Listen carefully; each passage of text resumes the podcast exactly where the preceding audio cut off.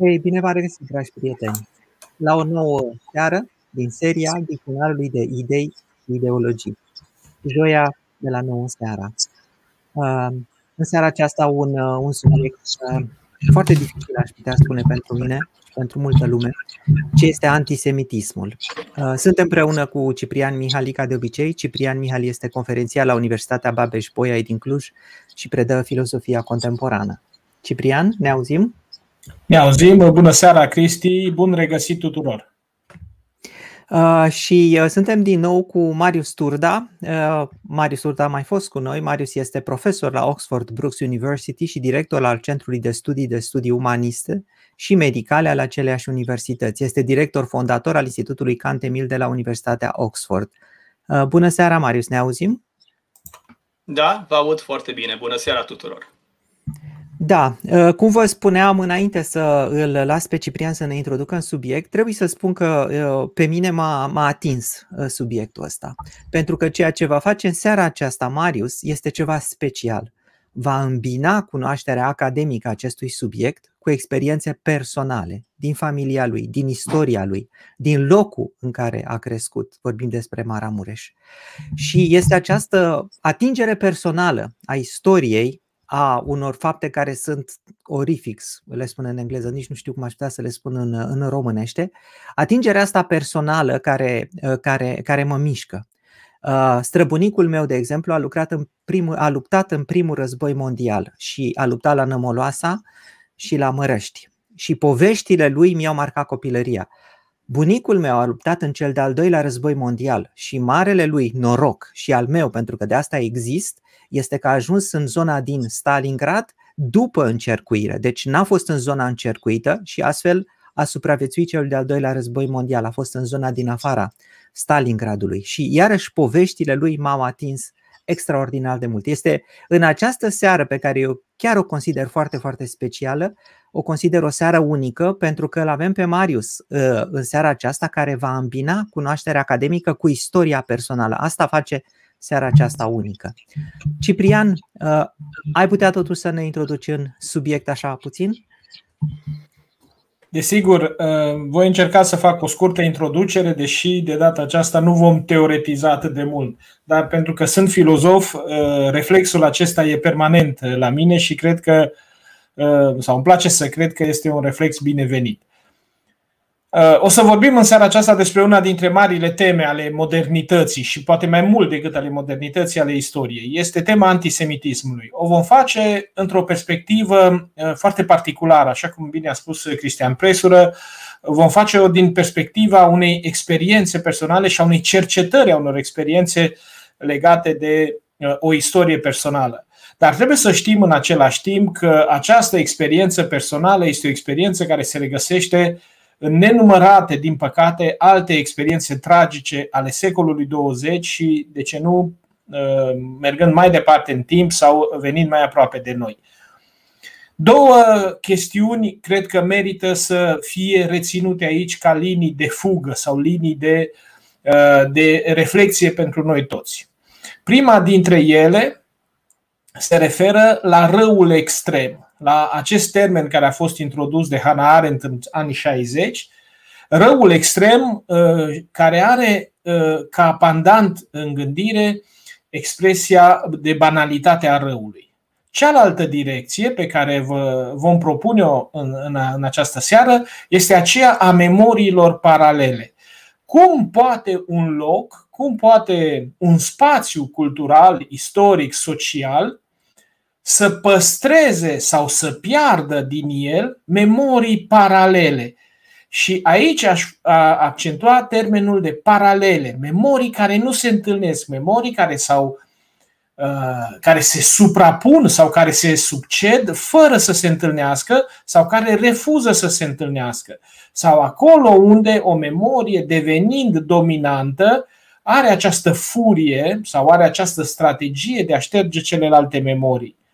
Cred că una dintre sursele cele mai uh, periculoase pentru răul extrem este tocmai ștergerea memoriilor sau uh, așezarea memoriilor în clustere, cum am spune astăzi, în sertare paralele, astfel încât ele să nu coexiste. În anunțul pe care l-am făcut la această emisiune, am recomandat urmăritorilor noștri să profite de faptul că pe canalul Netflix, pe platforma Netflix, a fost introdus un documentar tulburător din anii 90, realizat printre alții de o echipă a lui Steven Spielberg, The Last Days, mărturia unor supraviețuitori, a cinci supraviețuitori ai Holocaustului din Ungaria. Uh, Marius Turda ne va vorbi mult mai bine, mai, uh, mai precis despre uh, experiența Holocaustului maghiar, care, sau experiența um, ultimelor luni ale Holocaustului maghiar, în, în primăvara anului 1944, care stârnește până astăzi o uimire extraordinară printre toți cei care studiază acest fenomen. Dar ce aș vrea să rețin eu uh, și să vă propun să reținem din această, um, din această prezentare, sigur, uh, poate unii dintre dumneavoastră ați văzut deja acest reportaj și ați fost cutremurați de imaginile filmate, mai ales de imaginile americane, mai, filmate de soldați americani, atunci când, fără să știe unde se duc, au ajuns la poarta lagărilor și au eliberat um, Uh, prizonierii din lagărele din uh, Germania, din Polonia și din celelalte locuri. Dar mai mult decât atât, ceea ce este impresionant, ceea ce este, după mine, lecția pe care trebuie să o tragem, este aceea povestită de, de doamnele acelea cu un soi de bonomie, de seninătate, evident, recâștigată după 50 de ani de la, de la acele evenimente, în care ele nu au văzut venind răul, nu au crezut că răul poate să vină. Sigur că există cuvinte care poartă răul, sigur că există decizii care prevestesc răul, dar nu credeau în ele. Vorbește acolo una dintre uh, persoanele intervievate, știam că se întâmplă, auziserăm că se întâmplă niște lucruri oribile în, în, în, în Polonia, dar noi nu voiam să credem în ele, nu credeam că așa ceva se poate. Și mai ales nu credeam că așa ceva se poate la noi. La noi nu înseamnă aici neapărat Ungaria. Și nu, ideea nu este de a acuza sau de a, de a purta aici uh, o acuzație împotriva unei țări sau a unui regim politic, deși regimul hortist este evident un regim criminal, ci este acela prin care noi lucrăm cu această prejudecată sau cu această idee pe care această idee care credem că ne apără, la noi nu se poate întâmpla așa ceva. Cum ar putea să se întâmple? Uitați-vă ce bine ne înțelegem noi toți. Și aceste personaje povestesc, la noi în sat nu se întâmpla nimic. Noi, fetele evreice, eram curtate de băieți evrei, eram prietene cu celelalte fete din sat, băieții erau prieteni între ei. Viața cotidiană a unui sat în care trăiesc oameni de mai multe feluri, în care copiii tinerii nici măcar nu realizează, nu articulează faptul că aparțin unor etnii sau credințe diferite, decât uh, prin aceea că vinerea unii țin șabatul și ceilalți duminică merg la biserică. Adică o diferență care în viața de zi cu zi pare să nu conteze.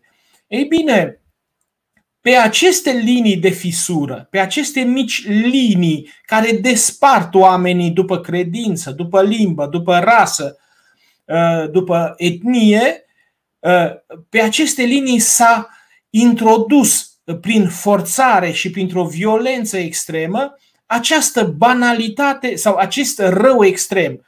Uh, tot acele doamne spun, am văzut că se ia o măsură împotriva evreilor și am zis, nu-i nimic, o iau acum și vor uita de ea, va trece.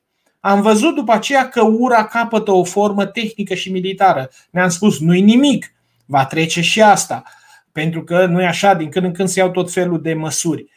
Ei bine, ă, unde mi se pare mie că se banalizează răul, deși aici ar fi de discutat mai mult despre banalitatea răului, unde răul extrem nu se naște neapărat în forme extreme sau în forme uh, publice extreme. Când devine extrem, oricum e deja foarte târziu.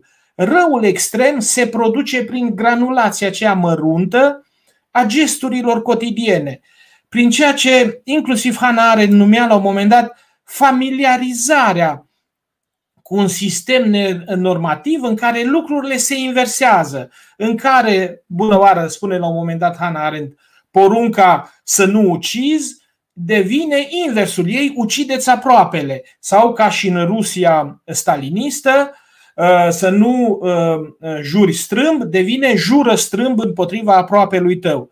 Adică toate acestea se produc, sigur, printr-o acumulare lentă, insesizabilă, printr-o obișnuire. Te obișnuiești cu lucrurile astea. Și ce mesajul pe care vrem noi să-l transmitem în această seară este acesta. Să fim atenți la obișnuirea cu răul.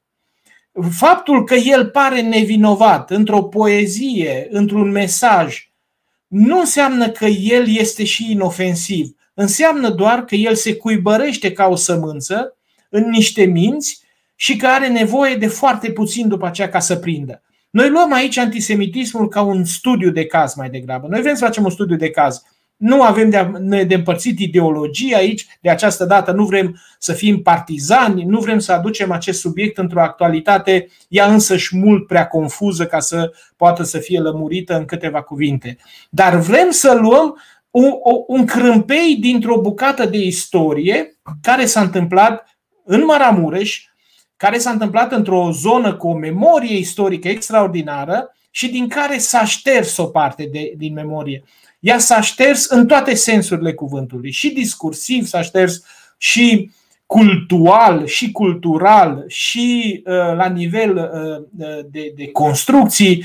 E, e ca și cum nu ar fi existat. Ei bine, vrem să știm cum se poate produce asta, cum se produce asta, care este procesul prin care mai întâi la un moment dat se produce această segregare violentă, ce îi face pe oamenii obișnuiți, cum vedeți în The Last Days, să participe cu mâna lor la încărcarea vecinilor în camioane. Într-unul din satele din Ungaria au venit doi uh, soldați SS pe motocicletă și spun supraviețuitorii n-au avut nevoie de mai multă lume. Oamenii din sate au ajutat. N-au venit batalioane să încarce pe oameni. Oamenii au pus mână de la mână să-i urce pe uh, cei diferiți de ei în camioane și să-i trimită în lagăre, știind unde îi trimit. Pentru că suntem în primăvara lui 1944. Ei bine, pe noi ne interesează, încă o dată, sigur că vorbim de un caz concret care este cel al evreilor din Maramureș, dar ne interesează să știm aici foarte exact cum se produce asta în primul rând și apoi cum se gestionează memoriile paralele și cum pot fi ele recuperate, împăcate și făcate, făcute să coexiste astfel încât așa ceva să nu mai fie vreodată cu putință. Ei, pentru asta cred că cel mai potrivit să ne vorbească este Marius Turda, cel care de altfel ne-a și uh, dezvăluit o parte din lucrurile pe care vrea să ne le spună în seara asta și pe care deja l-am privat de o bucată de, de, de vorbire, pentru că sunt lucruri pe care el ni le poate spune mult mai bine decât am spune noi aici. Uh, fără să mai întârzi, uh, să întârzi Marius, să te rog, ai cuvântul. Mulțumesc, uh, Ciprian. Uh, nu, mă bucur că um, ai făcut această prezentare care este foarte bună și care uh, creionează într-un fel dimensiunea um, istorico-filozofică și intelectuală a discuției despre antisemitism. Și e bine că ai făcut-o tu, pentru că în felul acesta eu pot să evit o, o incursiune prea detaliată în, în discuții teoretice și am mai mult timp să ofer exemplele de care, uh, la care țin și care cred că ar fi interesante ascultătorilor noștri.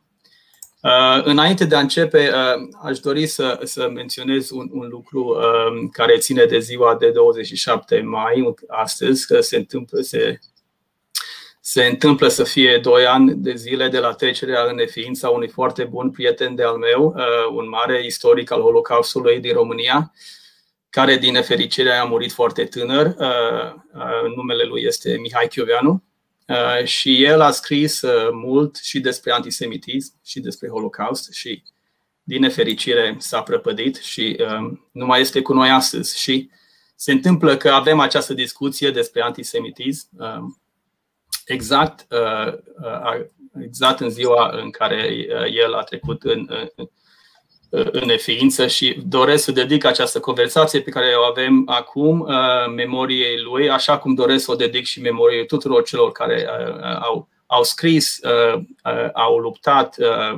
pentru idei de justiție socială împotriva rasismului, împotriva antisemitismului, împotriva discriminării de orice fel. Și cu siguranță familiilor noastre, bunicilor mei, străbunicilor mei și celorlalți din Maramureș care acum nu mai sunt printre noi. Poveștile care le aflăm de la bunicii noștri sunt foarte importante și mă bucur că Cristian a menționat străbunicului și bunicului, pentru că așa aș vrea să încep discuția noastră cu amintirile mele de când eram copil mic.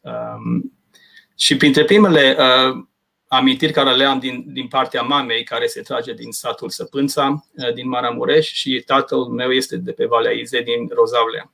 Și ambele, ambele familii au legături foarte directe, atât personale cât și indirecte, prin ramificații istorice cu istoria Maramureșului și cu ce s-a întâmplat în anii 40. Și am să dau câteva exemple. Și cred că aveam 5 ani, poate nu mai mult, era după mormântarea străbunicii mele, care este prima mormântare care mi-aduc aminte.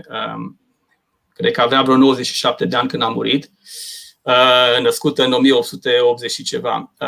Și m-au dus părinții mei pentru prima dată la Săpânța și am mers la mormântare. Și țin minte și acum cortegiul și așa mai departe. Și după ce s-a terminat mormântarea, a zis bunicul meu, hai să te duc să vezi casa care unde a stat străbunica ta care era, el uh, a copilărit acolo, dar a dat-o fiului cel mai mare, uh, conform tradiției și după aceea el s-a mutat când s-a întors din lagăr, uh, s-a a construit altă casă. Și m-am dus și avea o grădină cu meri extraordinar de mare și m-am jucat în grădină și la un moment dat am ajuns în capătul grădinii, erau niște pietre ridicate așa um, și scria într-o limbă pe care n-am recunoscut-o atunci. Și m-am dus și am întrebat-o pe, l-am întrebat-o pe bunica și am întrebat de ce avem pietrele alea în grădină. Și bunica a stat o secundă pe gânduri și pe aia îmi zice ă, acum ă, poate ar trebui să spun, mă rog, ceva care este destul de dureros pentru noi, dar ă, dacă tot ai întrebat, pietrele alea care le vezi tu sunt pietre funerare și acolo am îngropat evrei pe care au fost împușcați în casa noastră în 1944 Um, bunicul era este deja vorba de poza pe care am folosit-o noi la thumbnail sau altă poză? Poza, poza care a spus-o pe, uh, nu știu pe care thumbnail? poză la care... Poftim? Uh, mă gândeam că este poza de pe thumbnail, că am primit o poză Da, da, da, deci de, așa arătau pietrele, dar poza respectivă este din cimitirul evreiesc din Săpânță. Uh, sigur, uh, dacă areți așa, deci ăsta este cimitirul evreiesc și în spate se vede uh, o mare, o mare, un mare deal care se numește Piatra Săpinții. Și aici când intri dinspre Sighet, când vii în, în, în Săpânța, cobor dealul, cum se spune, în toc, și acolo exista, uh, era marea uh, comunitate evreiască veche din Săpânța, una dintre cele mai faimoase comunități asidice din, din, din Maramureș și din Europa de Est. Uh, și această comunitate după aceea, uh, Shipka sau Sipka, uh, foarte ortodoxi asidici, uh, au uh, emigrat, care au reușit să scape de la Auschwitz, unii dintre ei au emigrat după aceea în America și sunt acum majoritatea radicalilor ortodoxi din uh, New York uh, sunt, se trag din săpânță. Și am, am trimis o poză la un moment dat cu unul dintre rabe, cum se spunea Maramureș, nu spuneam rabin, le spuneam rabe. Uh, Uh, și poți să are și poza uh, unei dintre familii celebre de, uh, asid, uh, de, de rabini hasidici din Maramureș. Și, da, poți să te da, întorci da, la povestea ta cu bunica. Da, mă întorc, da, și ea, deci nu știam absolut nimic de, de, de așa ceva, nici nu știam bine, sigur, nici de exemplu că bunicul a fost uh, atât în uh, lagăre uh, naziste cât și în, în gulag. Uh, asta am aflat după aceea, uh, a luptat și a fost a fost dus, a fost dus în gulag uh, și așa mai departe. Și bunica mi-a spus, zice, da, într-adevăr, au venit, uh, exact cum a spus și uh, Ciprian cu acel exemplu, au venit soldații SS și au intrat, mergeau din casă în casă și când au ajuns la casa bunicii mele sau bunicilor mei, străbunicilor mei, mă rog, au, um, au, împușcat, uh, au împușcat cinci evrei sau patru, patru evrei și un copil, nu mai țin minte exact. Și după aceea ei au fost înmormătați în grădina noastră uh, și până i-am mai, eu am, am mai prins eu aceste uh, pietre funerare. Și șocul meu a fost după aceea să, cum este posibil, pentru că um, um, când am ajuns pe la 7-8 ani, am început să înțeleg ce se întâmplă, că, mă rog, există această, acest loc de unde sunt eu, care se numește Maramureș, și sigur, nu era niciun evreu. Nu mai era niciun evreu în Maramureș deja când, m-am, când în anii 70, când am început eu să-mi dau seama ce se întâmplă. Și cum, cum, cum este posibil să, că au dispărut absolut complet? Nu doar că au fost duși la Auschwitz și omorâți, dar pur și simplu a dispărut fizic prezența evreilor din Maramureș. Da? Uh, ai avea orașe cum este Sighetu, care a avut până la 30-37% populație evreiască, satele din Maramureș, care ni se par nou acum complet uh, românești și sunt într-un fel sigur românești, că au, au tradiția lor merge până în secolul 13, unele dintre ele au bisericile din secolul 14, în același timp aveau toate o populație foarte importantă evreiască. Unele sate aveau până la 12%. Uh, Rozavlea, satul de unde vin bunicii mei, și am să mă întorc la exemplu Rozavlei, pentru că avem această discuție despre familia de, de liliputani, de pitici din Maramureș, uh, a avut o populație extraordinar de importantă evrească. În, în Petrova, un alt sat de pe Valea Izei, erau patru sinagogi într-un singur sat. Da? Deci unde a, a dispărut complet. Uh, cimitirul din Săpânța este printre cimitirile evreiești care mai există în, pe Valea, în Maramureșul uh, istoric. Uh, sigur, arată dărăpânat și nu este îngrijit prea bine, dar dă, îți dă măcar o senzație de ce vibrantă comunitate a existat în Maramureș până în 1944. Când, ai spus pe decurs... scurt, nu mai puțin, Marius, ai spus pe scurt uh, puțin despre istoria lor. Ai putea să adaugi acum puțin istoria lor, de unde vin, uh, unde au, mă rog, istoria puțin. Da, uh, mare, marea majoritate a lor au venit în secolul XIX din Galiția. Sunt evrei galițieni și așa numiți Ostjuden, sau evrei din Est, uh, foarte tradiționali într-un fel, uh, dar care au ajuns, din câte țin eu minte ce mi-a zis bunica, au venit, când au venit, uh, au făcut două lucruri foarte interesante. Unul, au ajuns, au venit de obicei câte o familie și după aceea au întrebat pe sătenii din, din satul respectiv dacă vor să vândă pământ. Și dacă vor să vândă pământ, au vândut, au cumpărat pământul și după aia au adus și au adus familiile. Și după aia au început să se amestece într-un fel cu populația. Uh, din Maramureș. Și asta este foarte interesant, că ai o populație evrească Maramureș uh, care este foarte rurală. Da? Ai ciobani uh, evrei în Maramureș, ai oieri, aveau țin minte, frații mamei, bunicii mele, pardon, când erau ei copii mici, în anii 30, erau, la, la, erau cu toți împreună la la oi, cum se spune la noi, mergeam la oi, dar erau, erau toți evrei. Deci era, nu, nu era, uh, nu, era, uh, nu erau uh, preocupați de alte uh, obiceiuri sau, uh, cum să spun eu, uh, moduri de a-și câștiga existența, cum găsești în alte părți ale, ale țării, să spunem că se ocupau doar cu comerțul sau se ocupau doar cu uh, vândutul de alcool sau doar cu, uh, mă rog, trăiau doar la oraș și așa mai departe. Dar cum este Moldova, ai târgurile moldovenești, uh, micuțe de provincie, unde ei, da, unde trăiau evrei, nu trăiau la țară, în mijlocul uh, rural, în mijlocul populației. În, în Maramureș au trăit și și ții minte de la bunicii mei cum veneau la oi, ce mâncare, cum mâncai coșer la oi. Deci lucruri care sunt extraordinar de interesante și uh, Uh, care uh, au dispărut complet. Nici măcar eu nu mai țin minte absolut toate lucrurile astea, că le-am aflat de la bunicii mei. Deci asta e într-un fel viața evreilor din Maramureș, care uh, a dat, sigur, o viață culturală extraordinară, a dat hasidismul care le știm, care a fost foarte bine ieșivele, școlile evreiești care existau în Maramureș, erau foarte numeroase în toate satele dar ai uh, în același timp, cu siguranță, uh, și uh, această um, intersectare dintre populația locală și populația evreiască, care nu cred că s-a întâmplat în alte locuri în acest fel. Da? Și asta este, um, asta este un aspect care trebuie să ne aducem aminte. Da, asta este o poză din Maramureș cu evrei din, dintr-un sat din Maramureș. Um, am reușit să găsesc poza asta la Muzeul Național uh, uh, al Țăranului Român. Da, deci ai această uh, diversitate extraordinară. Dar Maramureșul, cum, cum știți, mai ales în oraș, un oraș ca și Sighet, a dat și, sigur, foarte multe nume sonore datorită Holocaustului și asta este un alt episod care aș vrea să mă întorc. Dar cred că importanța poveștilor din familie sunt foarte importante, care vor dispărea, din păcate, cu, uh, cu generațiile care vin. Uh, avem această discuție intelectuală despre antisemitism și despre Holocaust, academic, într-un fel, uh, încercăm să descoperim uh, originile uh, intelectuale, culturale. Da, în România discutăm de uh, Vasile Conta, vorbim de Paulescu, uh, vorbim de Ace Cuza, după aceea de Mișcarea Legionară, de Antonescu, dar există o foarte puțină înțelegere a ceea ce însemna, de fapt, uh, și cum au reacționat populația majoritară, cum au reacționat românii în cazul în est și în sud, sau în vest, cum am să discut în continuare, cum au reacționat maghiarii din Ardeal la toată discuția despre evrei. Și asta este important.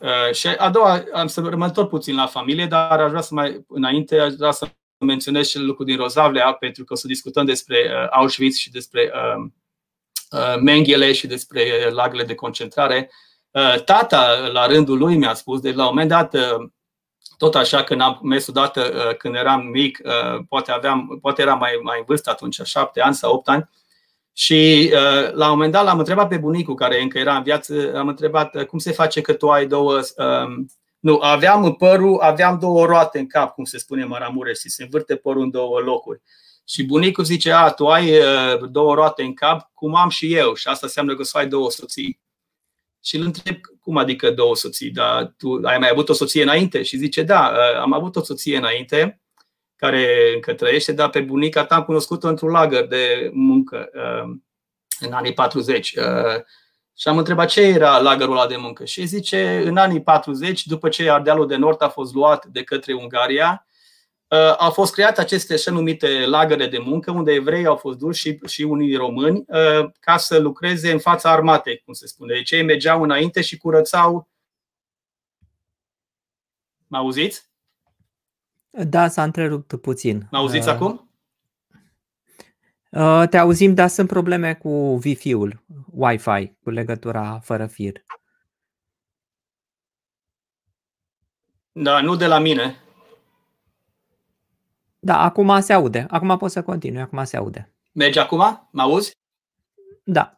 Așa, uh, mă rog, uh, și zice, nu, nu, nu, am fost duși uh, în lagăr și în lagărul de muncă în anii 40 și am stat acolo până 44 și ei de, mergeau mulți dintre ei în fața, copiii au fost lăsați acasă, adulții au mers și um, curățau câmpul de mine, de exemplu, în fața armatei venea armata maghiară și în față mergeau acești oameni ca să curețe, uh, um, mă rog, um, terenul uh, pentru soldați și așa mai departe. Și era o formă foarte tipică pentru Ungaria, uh, unde mulți evrei au fost duși.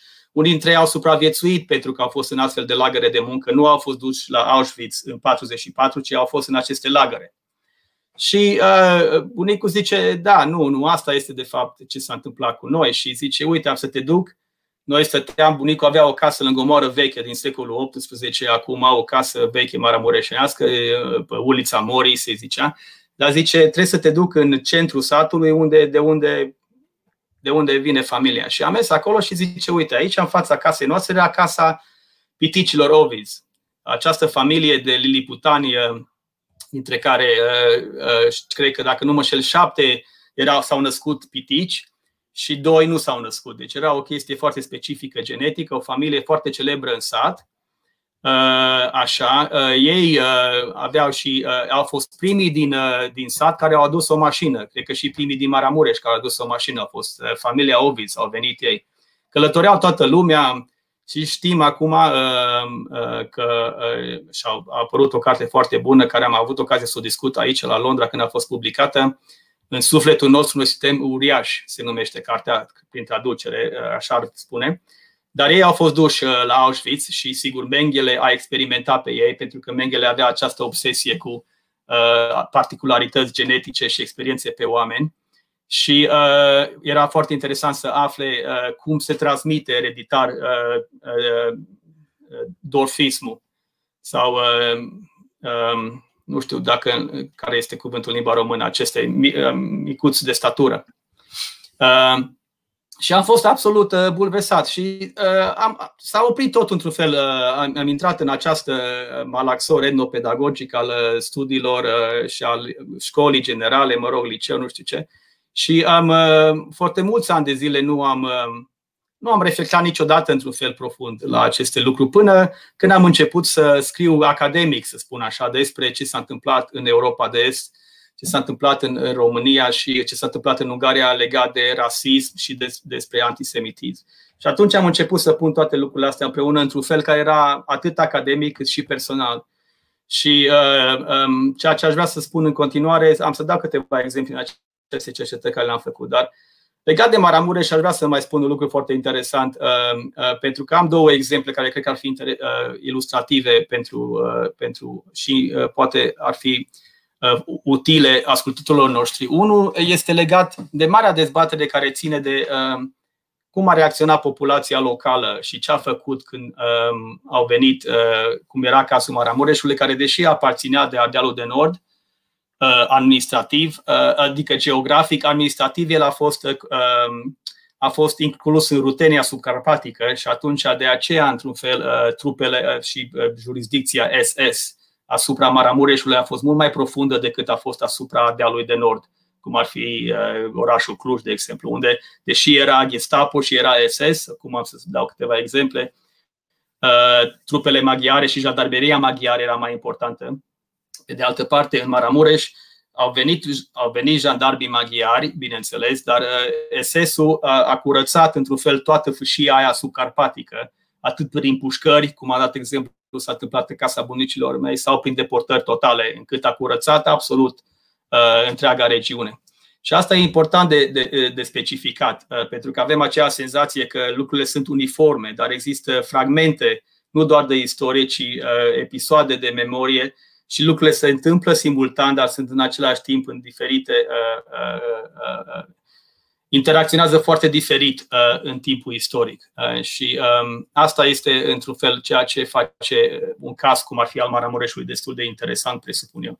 Uh, nu numai că s-a întâmplat totul foarte repede, în, cât, în câteva săptămâni au curățat întreaga regiune de evrei, uh, mii de oameni au fost duși în ghetourile de la Vișeu sau de la Sighet, sau în cealaltă parte, uh, care este acum Maramureș, uh, ghetourile de la uh, Baia Mare, Uh, de exemplu. Uh, și uh, în Maramureșul istoric, două lucruri aș vrea să dau un exemplu. Unul este legat, până ajungem la, la, la Auschwitz, Cristian, este unul legat de un, un autor foarte interesant, nu știu dacă, deși el a scris cărțile în limba română, el s-a născut în Muncacevo, în Muncaci, care e acum în Ucraina, dar a copilărit în, în, în Sighet familia lui a venit în Sighet și uh, a scris această carte, Ludovic Brumstein îl cheamă, sau Brumstein, uh, depinde cum vrei să pronunți, uh, și a scris această carte și dacă pui imaginea aia cu Sighet, mi-ar place mare plăcere, pentru că vreau să spun un ex- vreau să explic ceva.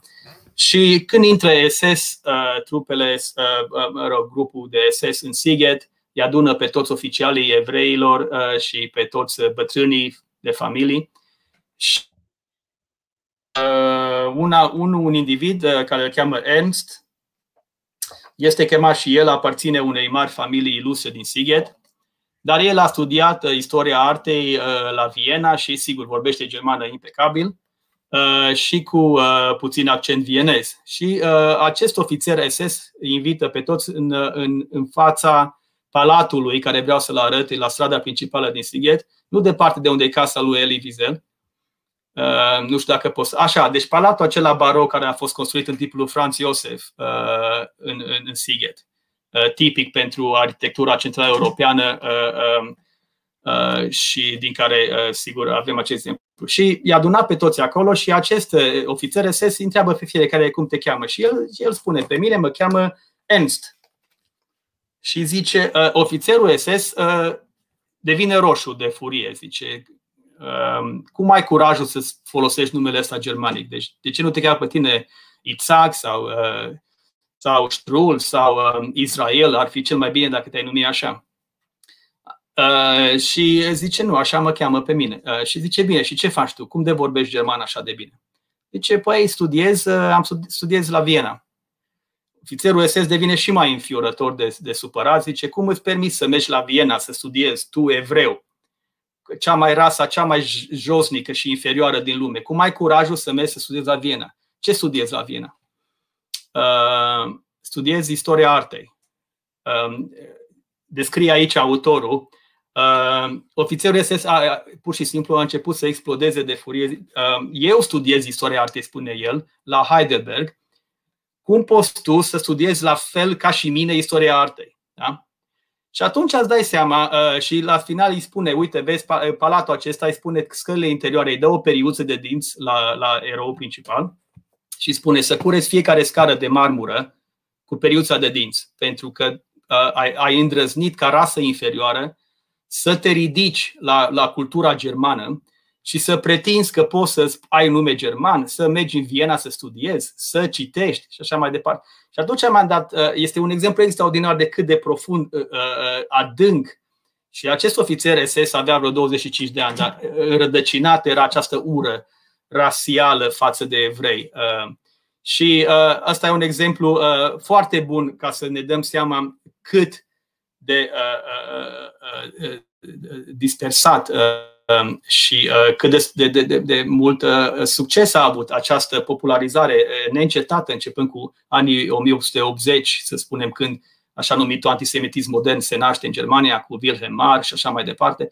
Și după aia Dreyfus în Franța, toate aceste episoade care le știm din istoria intelectuală uh, a, a, a antisemitismului, cum ajunge de fapt să fie uh, uh, digerat, asimilat și pur și simplu devine parte din ceea ce definea pe un german sau pe un maghiar. Și aici, cu maghiară, să dau un alt exemplu. Unul dintre autorii mei favoriți este, se numește Seike Janosch, este un scriitor de maghiar care a plecat din Ungaria în anii 20, 23, 24 dacă nu mă înșel, dar a scris o carte de memorie și la un moment dat el spune uh, când eram copil uh, am învățat să urăsc evrei înainte de a învăța să scriu. Uh, era această idee în anii 20 începând deja și în Ungaria de această diseminare extinsă la nivelul uh, culturii înalte, la nivelul culturii publice uh, a, a ceea ce erau evrei. Uh, dar hai să, să vă dau un exemplu din Maramureș pentru că le-am povestit lui Ciprian și Cristian că am, am, am avut ocazia să primesc de la un, uh, un preot greco-catolic din uh, Maramureș manuscrisul uh, memoriilor lui care le-a ținut în timpul uh, deportării evreilor din Maramureș și aș vrea să citesc cu permisiunea dumneavoastră câteva rânduri din, uh, din, uh, um, din uh, um, numele lui. Uh, numele lui este Grigore Dâncuș, uh, era din Dragomirești, e un sat pe Valeize. Și o intrare în, în jurnalul lui de 16 aprilie 1944, ziua de Paște. Și spune așa, încă înainte cu vreo trei săptămâni a venit ordin de sus ca toți evreii de la vârsta de șapte ani în sus să poarte pe piept, din partea stângă, o stea de culoare galbenă, confecționată din pânză. La câteva zile după aceasta a început să, să domine neliniște în, sidul, în sânul populației evreiești. Neliniștea creștea zi cu zi. Neliniștea a trecut în panică în săptămâna patimilor. Nu știa nimeni ce se va întâmpla, dar se aștepta ceva eveniment. Și continuă cu uh, ce se întâmplă. Și am să sar la o uh, altă, uh, un alt exemplu tot din uh, care cred că e interesant când spune de uh, au fost îmbarcați în care, în care tras de boi uh, sau de vaci, cum era acolo, care au fost obligate să-i transporte în mod gratuit. Așa au părăsit comuna toți evrei spre o destinație necunoscută. Azi, 22 mai 1944, când scriu aceste rânduri, deja sunt plecați toți evrei și din Dragomirești, ești nimeni unde se vor opri. Au fost transportați din Dragomirești până la gara Vișeul de Sus, cu carele și pe jos. Cu această ocazie unii au, au murit mergând, iar unii, opunându-se să, să plece, au fost împușcați. La gara Vișeul de Sus i-au așteptat vagoane speciale nemțești, care nu aveau geamuri și numai o simplă deschizătură în plafon pentru aerisire. În aceste vagoane au fost îmbarcați și apoi închise și sigilate. De aici au luat direcția Siget, altceva până în prezent nu se mai știe nimic de moarte, după, despre moartea lor și așa mai departe.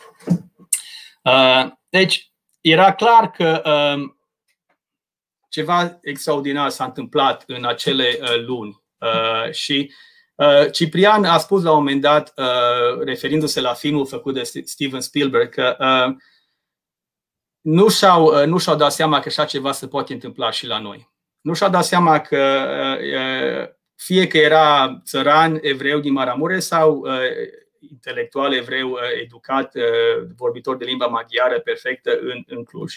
Nu se așteptau de așa ceva. Și aș vrea să dau un alt exemplu ca să sar la, la Cluj, uh, despre care am scris. Este vorba cartea de, de amintiri a, a lui Olga Lengel sau Lengel Olga, Olga care a supraviețuit Auschwitz și este una dintre cele care au fost intervievate de către Steven Spielberg. Și Olga este foarte interesat, interesantă ca subiect uh, din două motive. Unu, după cartea ei uh, a scris cineva un roman care se numește Alegerea lui Sophie sau Sophie's Choice. Poate ați auzit de acel film, care a fost un film care uh, a fost Sophie a fost interpretată de Meryl Streep și a luat Oscarul. Este această poveste când se întâmplă dacă ai doi copii și trebuie să alegi pe cine să moară.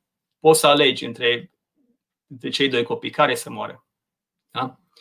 Și de ce o menționez pe ea? Din două motive. Unul, că se leagă de ce spunea Ciprian. Uh, ea, uh, în 1943, deja vin uh, ofițeri SS în Cluj.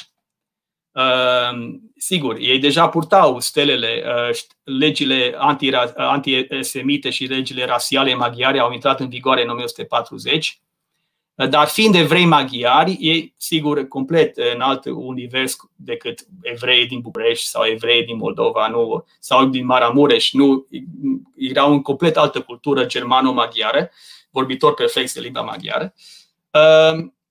Uh, nu au avut o problemă să, uh, să știau ce se întâmplă în Ungaria începând cu anii 20, știau că există această problemă într-un fel cu evrei, dar ei se considerau mai, mai maghiari decât maghiari. Se considerau absolut prototipul ideal de naționalist maghiar.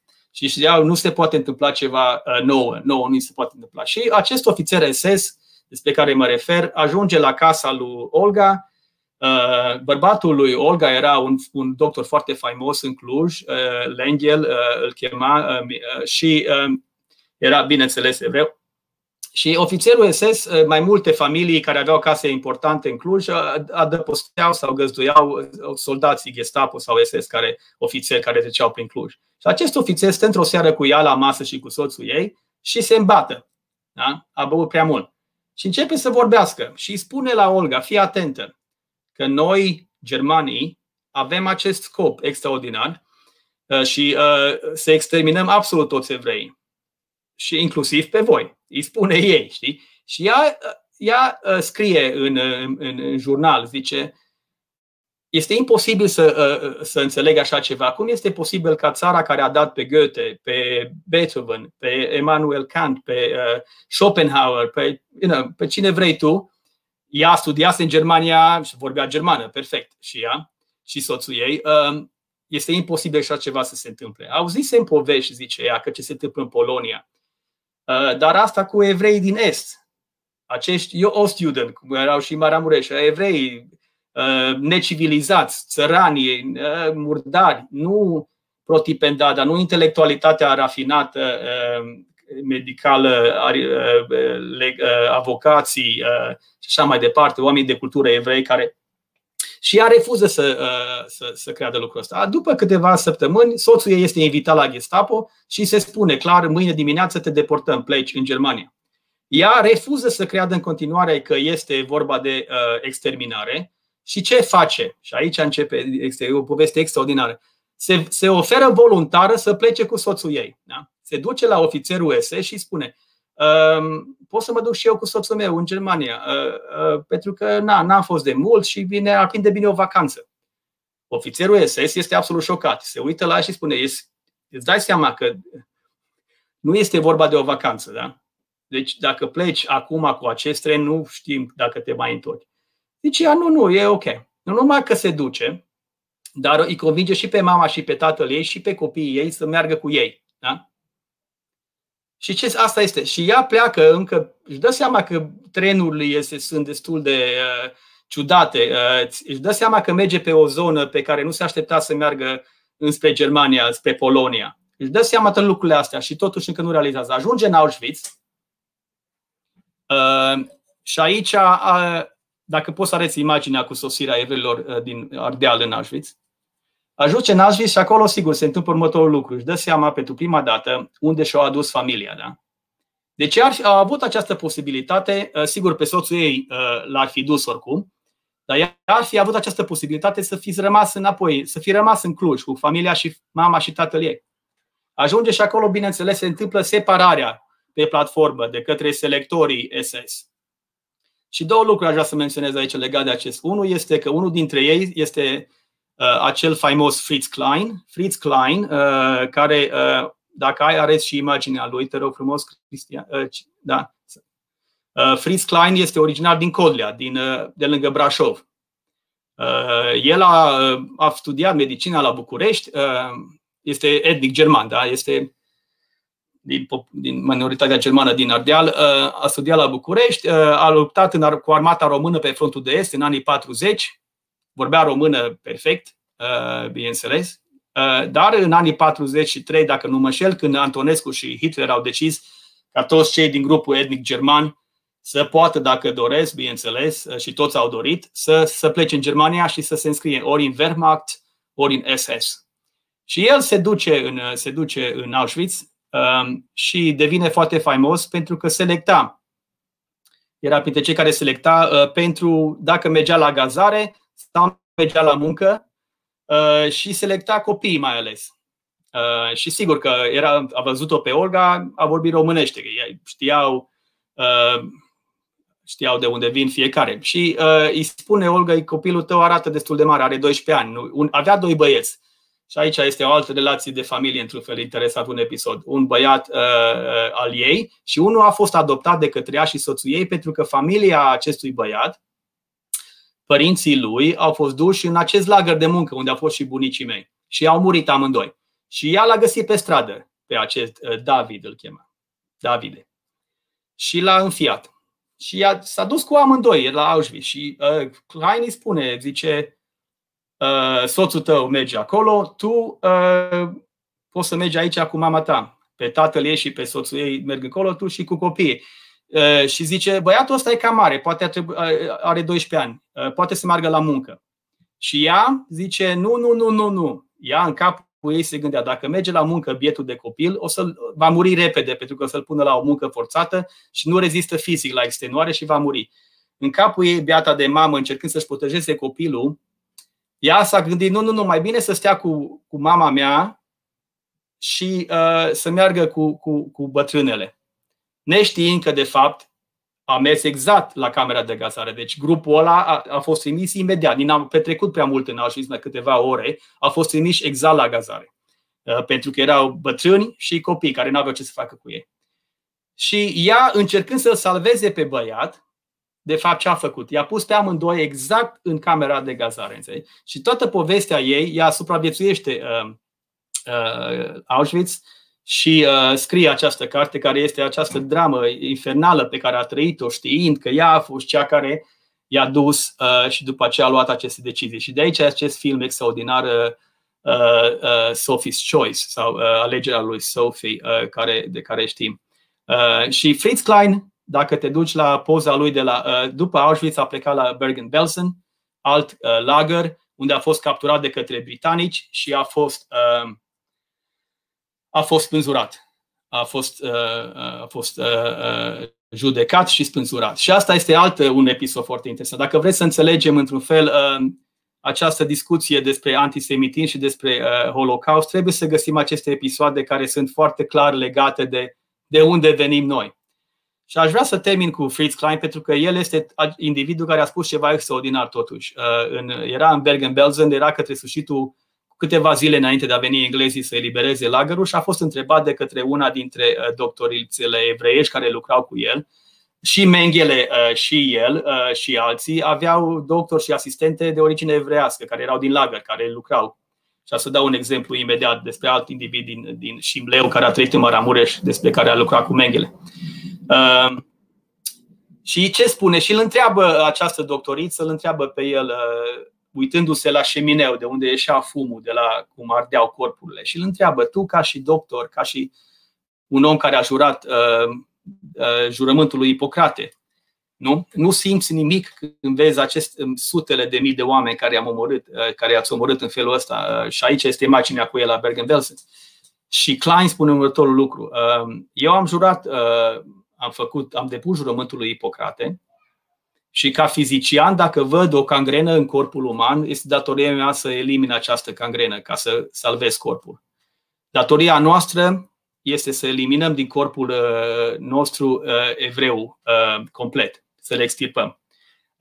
Zice el după aceea, știa că Germania a pierdut războiul și zice, chiar dacă nu se va nu va duce la victoria finală, cum a, profe, cum a, profesat, cum a profetizat-o Adolf Hitler, măcar a făcut un lucru extraordinar de care nu o să uite niciodată nimeni.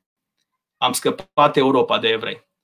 Uh, deci ăsta era uh, Fritz Klein, care vine din toată cultura uh, care trebuie înțeleasă foarte atent și care vom discuta poate altă dată din, din Europa de Est, în cazul lui din Ardeal. Și această radicalizare profundă și această antisemitism care exista deja la un nivel foarte adânc în sânul populației, nu doar la nivelul intelectual sau a discuțiilor literaro-filozofice despre rolul evreului în cultura europeană, ci pur și simplu erau oameni care credeau sincer că uh, singura soluție este soluția finală. Uh, și sigur putea fi aplicată ori prin împușcare, ori prin gazare, ori prin uh, război total împotriva grupurilor evreiești care erau identificate în anumite regiuni. Și știm asta, știm povestea ce s-a întâmplat și în România, știm ce s-a întâmplat și în Ungaria, ce s-a întâmplat în Polonia. Dar ceea ce nu știm într-un fel sunt aceste fire Uh, uh, nevăzute într-un fel ale istoriei, care sunt transmise nouă uh, și care, din păcate, unele vor dispărea pentru totdeauna, pentru că nu sunt prea mulți supraviețuitori a Holocaustului care să răspună povești. Acel documentar de care menționa Ciprian este foarte interesant, pentru că ai acești oameni care îți spun m-am întors în una dintre ele de care ai dat exemplu ăla e exact în Rutenia, în Rutenia subcarpatică. Era satul uh, că după 1938 Ungaria a luat înapoi, s-a dezmembrat Ceoslovacia, a luat subcarpat, zona subcarpatică a Ruteniei și după aia în 40 a lipit-o la Maramureșul istoric, unde, era, unde aparținea.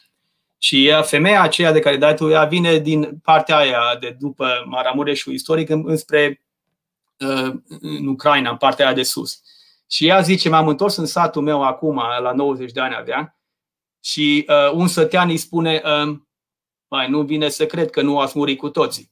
Deci ea a fost absolut șocată uh, că uh, încă oameni au acest uh, sentiment profund antisemitic, încât chiar după ce știm toată povestea Holocaustului, sigur, în anii 44, avea acest sentiment că nu știa exact ce se întâmplă. Uh, că putea să fie exterminare, putea să fie genocid, putea să fie împușcare, putea să fie uh, pur și simplu deportări, depla- mișcări de populație. Se întâmpla foarte multe lucruri în timpul războiului.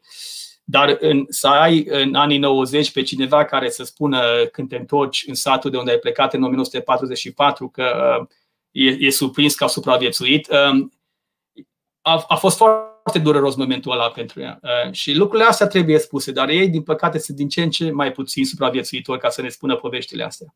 Uh, și am zis că mă întorc la, la, la Menghele și la uh, familia de, din, din Rosalia, de, de unde vine tatăl meu. Și uh, aș vrea să menționez că mai nu mai am prea mult timp la dispoziție. Am promis să fiu destul de scurt astăzi. Uh, să menționez acest autor, Nisli Miklos. Uh, el a fost doctor. Uh, S-a născut în, uh, în Șimleu Silvaniei uh, și în anii 30, după ce și-a terminat facultatea în Germania, uh, s-a, s-a întors în Ardeal și după aia s-a dus la Vișeu și a fost doctor la Vișeu din 30, anii 30, cred că în 37 s-a dus acolo. Dar în anii 40, sigur, când a venit, a fost deportat, a fost dus în, în ghetou la Vișeu și apoi dus la Auschwitz. Și ajunge la Auschwitz și, din nou, foarte interesant, cum am menționat și uh, Uh, pe Olga Lengel uh, uh, și cum am menționat pe Ernst, eroul lui Ludovic Brunstein, El, făcând educația în Germania, vorbea perfect germană, bineînțeles, și când a fost întrebat de Mengele, care întreba pe toți, care dintre voi este doctor, care are diplomă de medicină? A, ai găsit poza lui Olga, foarte bine că ai pus-o. Uh, um, Micloș uh, iese în față și spune eu sunt uh, doctor, am studiat în, uh, în Freiburg, dacă nu mă înșel, a studiat uh, și Mengele zice bine, vii să lucrezi cu mine. Și lucrează cu Mengele și el a scris această carte uh, extraordinară că am fost uh, doctorul lui Mengele și a lucrat cu Mengele la Auschwitz. Și avem o descriere foarte clară aici cum înțelegea uh, tot rasismul uh, uh, care a stat la baza experimentelor făcute de naziști pe oameni și ceea ce ideea pe care o aveau acești oameni față de evrei ca rasă inferioară. În cazul nostru, că lasă imaginea cu această familie liputană pentru că despre ei este vorba, discută în carte la un moment dat Miklos Nisli despre obsesia pe care o avea Mengele față de această familie de, de, de pitici ca să folosesc cuvântul ăsta, uh, deși nu este prea uh, politicos. Um, ei știa, bineînțeles, că el era, a fost doctor în Vișeu, ăștia erau în Rozaga sau au știut și sigur, descrie aici, nu am timp să traduc uh, tot ce spune el. Este foarte interesant că reflectează ca om de știință la pseudoștiința, pe de o parte antisemitismul profund al, al, al germanilor, pe de altă parte această idee că evreii sunt o rasă inferioară și trebuie exterminată, dar nu înainte, și asta de aia vreau să-l menționez pe el, nu înainte de a fi înțeleși. Asta era treaba cu uh, aceste experimente și uh, acest rasism științific, cum se numea. Mai întâi vreau să înțeleagă uh, ce e cu această populație, uh, ce îi face pe evrei evrei. Da? Uh, este ceva genetic, este ceva cultural, uh, au ei ceva specific al lor și ei încercau să găsească obsesiv această chestie ca să după aceea să o identifice. Dacă putem să o izolăm, să o identificăm în sânul populației, după aceea toată discuția eugenico-rasistă despre uh, cum uh, grupele de sânge, despre măsurători de cranii, despre calificarea inteligenței, cum îl depistezi pe evreu, da? mai ales pe cei asimilați, pentru că nu poți să-i prinzi altfel decât dacă ai un argument de genul au o anumită grupă de sânge diferită de grupele de sânge a populațiilor în jurul care trăiesc. Da? Sau au genetic o anumită, uh, o anumită genă care se transmite doar la populația evreiască, datorită faptului că ei se căsătoresc foarte mult între ei, au aceste reguli stricte uh, de la Talmud, de la Tora, cum să trăiască și așa mai departe. Și au dezvoltat de mii de ani o anumite gene care pot fi identificabile. Deci ei intră în această discuție absolut uh, dementă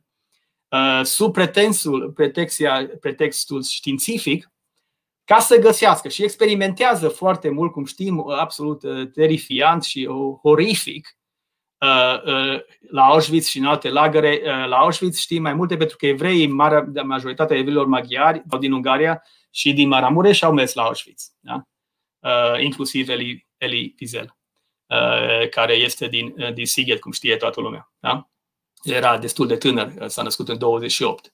Uh, și uh, au mers la Auschwitz. Și de aia știm așa de mult despre Auschwitz. Nu numai că ai acești, uh, pe de o parte, ai un doctor din Ardeal, cum este Fritz Klein, care lucrează cu uh, Mengele și trimite, își trimite ardelenii care vin, dar evrei, bineînțeles, în, în, în camere de gazare. El ai pe Nisli Maghiar din Ardeal, care lucrează cu Mengele ca doctor, este în Sonderkommando, cum se numeau atunci acele grupuri create de, din evrei, care erau eliminate eh, repetat la fiecare câteva luni, erau împușcați și erau acești oameni care se ocupau de gazare. Ei curățau uh, camerele, ei schimbau prizonierii și ei duceau. Deci erau ce făceau SS-ul, îi puneau pe evrei să-și omoare evreii lor.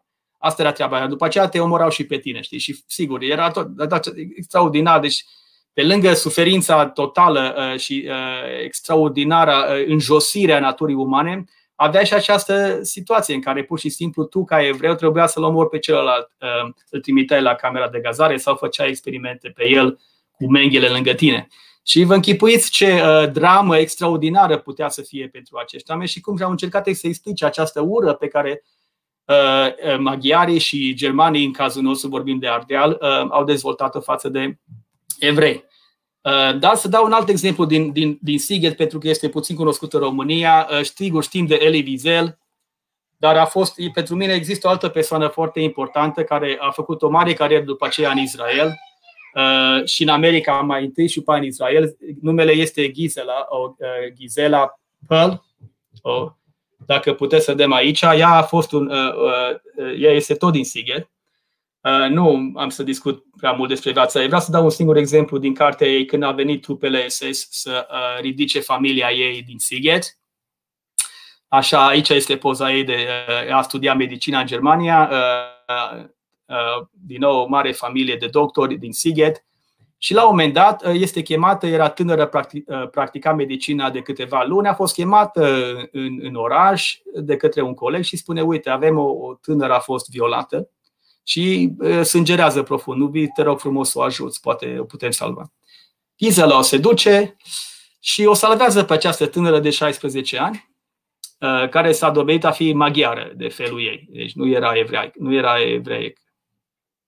Și o ia acasă la ea. O ia acasă, ea avea un băiat uh, și o, într-un fel o înfiază, așa cum a făcut Olga cu acel băiat, ea înfiază pe această fată. Și stă fata, ajunge domnișoară la 19 ani, îi pregăteau trusou ca să o mărite, conform tradiției și așa mai departe. Și vin, vin trupele, vin, intră SS-ul, cum am descris aici, ajunge în Siget, cum a spus uh, Ludovic, îi adună pe toți evrei și le spune, aveți trei zile să plecați, vă împachetați nu știu ce. Și ce interesa subiectul uh, și episodul acesta este când apare ofițerii SS la casa lui, uh, lui Pearl, fata aceasta, Elisabeta o chema, începe să, să se opună. Îi spune, nu, nu, de ce îi luați pe ei? Și SS-ul se uită la jandarmul maghiar și îl întreabă, înțelegi ce... Zice, da, ă, e maghiară de a noastră și nu știu ce. Și ă, zice, păi bine, dar unul, de unde știi că e maghiară? Păi nu, noi știm care sunt evrei, știm care sunt ă, maghiari.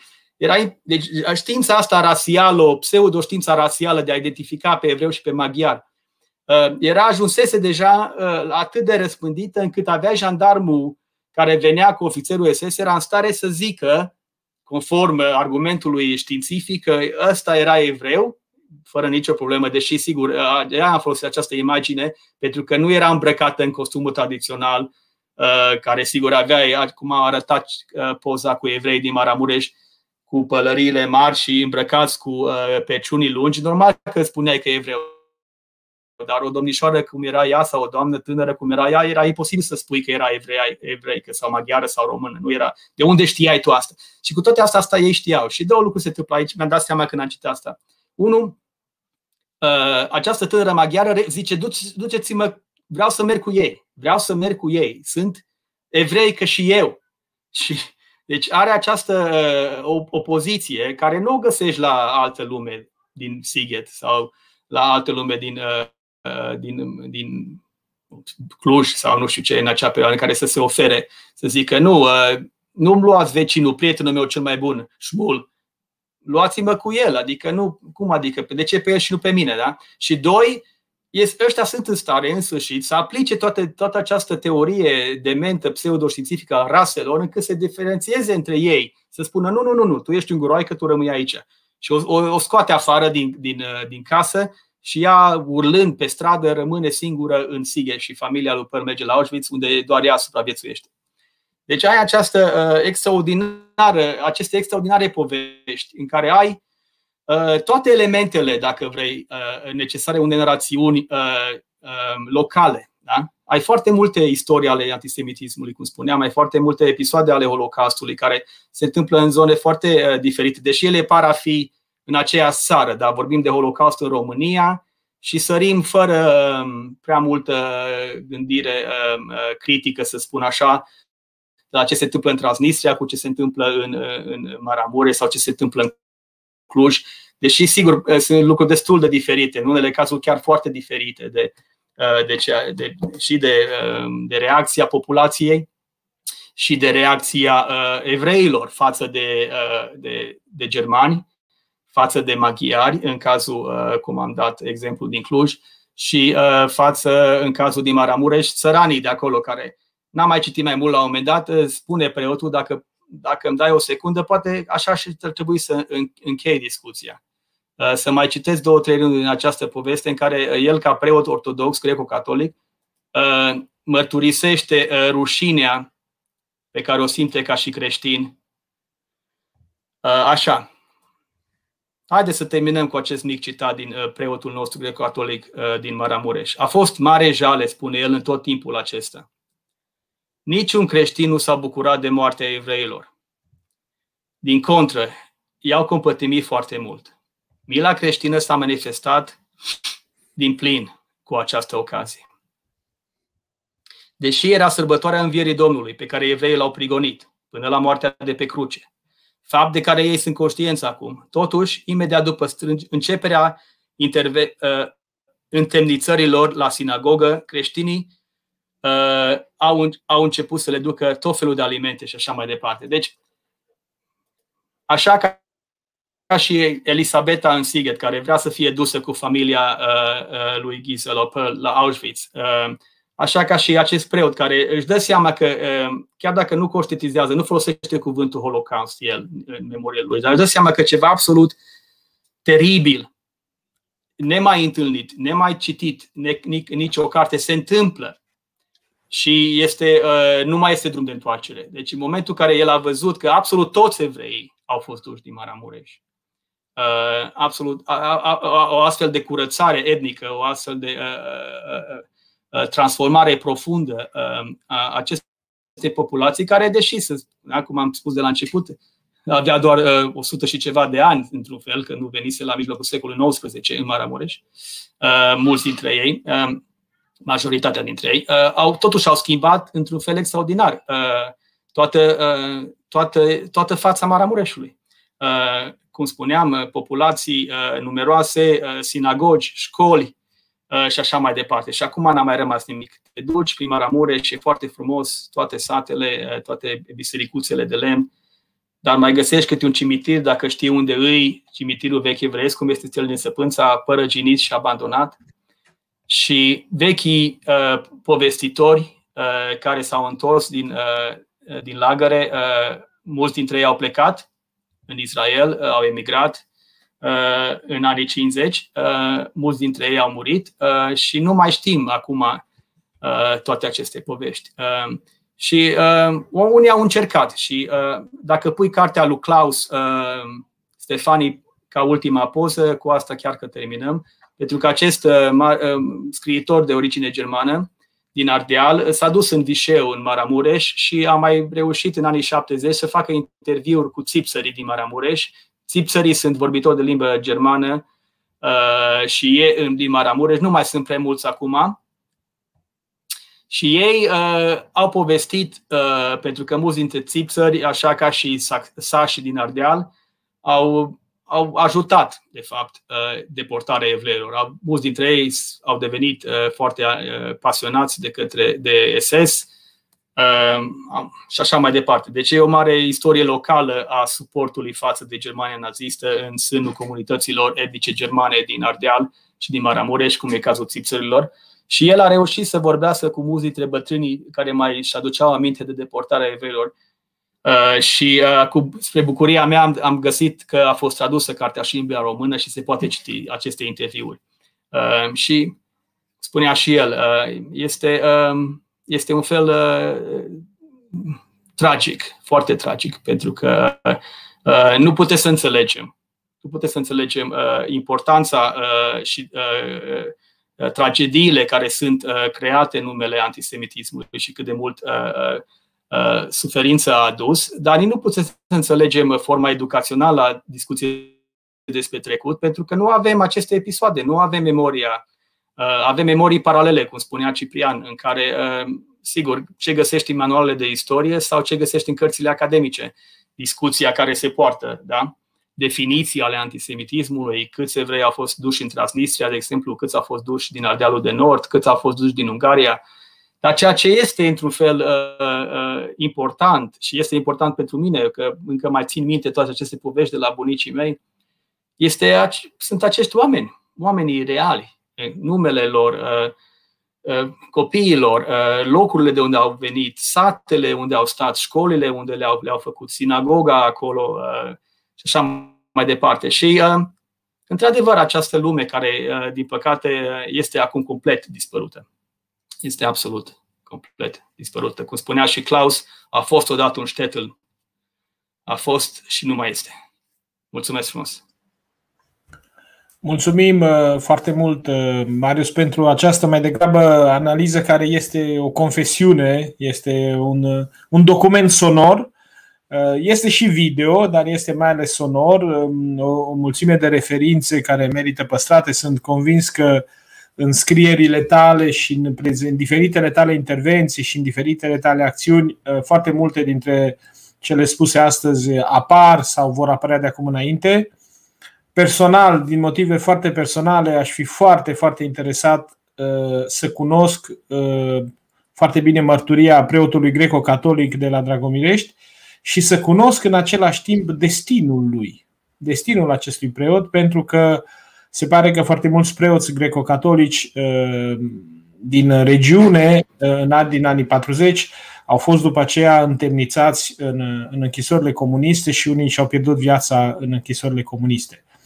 Istoria secolului 20 este o istorie cumplită. Este o istorie cumplită și trebuie să o cunoaștem în toate detaliile ei. Mi se pare că omițând părți din ea, de dragul de a înfrumuseța istoria, de dragul uh, construirii unei istorii artificiale, a unei istorii oficiale, riscăm, sigur, nu să repetăm aceleași greșeli, pentru că pe aceleași nu le vom repeta, nu le putem repeta, oamenii nu mai sunt aceleași, aceeași, condițiile nu mai sunt aceleași.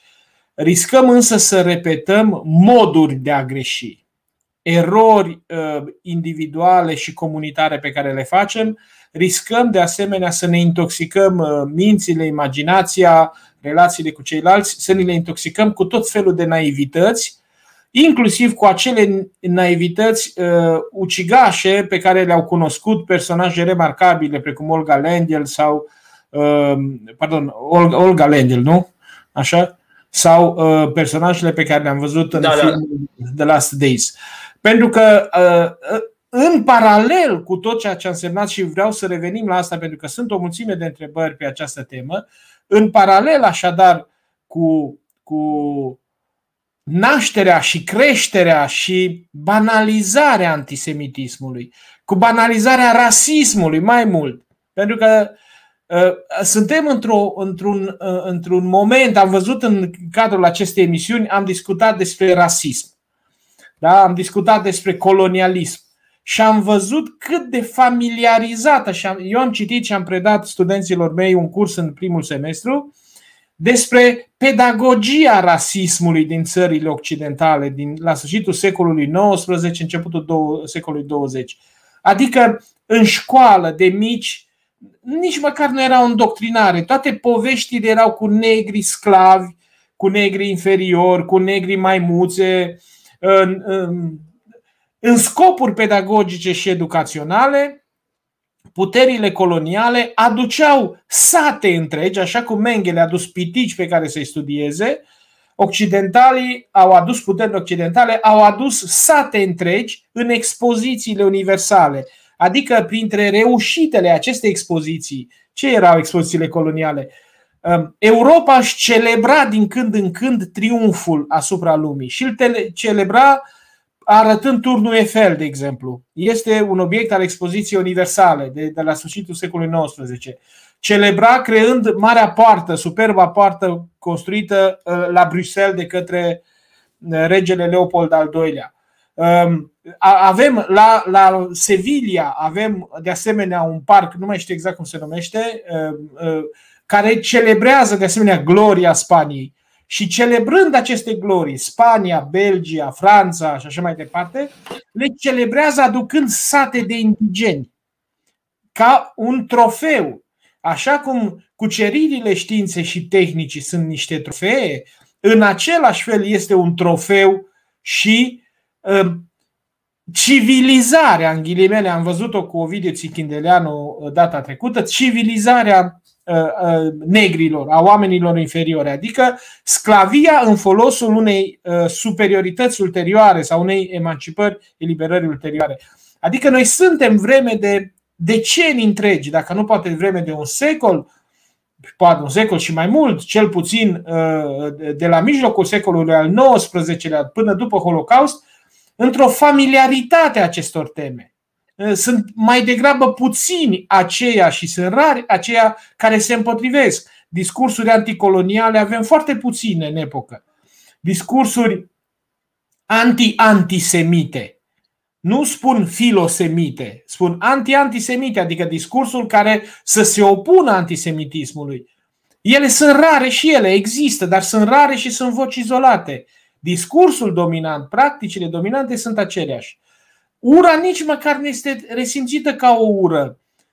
Era de la sine înțeles, adică după decenii de exersare în școli, acasă, pe stradă, în presă, oriunde, după ce a exersat atâtea decenii faptul că evreul are o problemă, că evreul e problema, el e cauza, că negrul este problema, atunci ofițerul acela SS la 25 de ani, el răspunde perfect culturii și educației în care este format.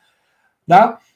Ce s-a întâmplat, unde s-a basculat totul, este în momentul în care, în slujba acestei ideologii, este pusă o mașinărie birocratică, tehnică și științifică, și științifică, devenind după aceea delirant sau dement științific, așa cum ai spus, ceea ce face Mengele, care Uh, uh, precipită, aglomerează și copleșește lumea cu, această, cu aceste crime oribile.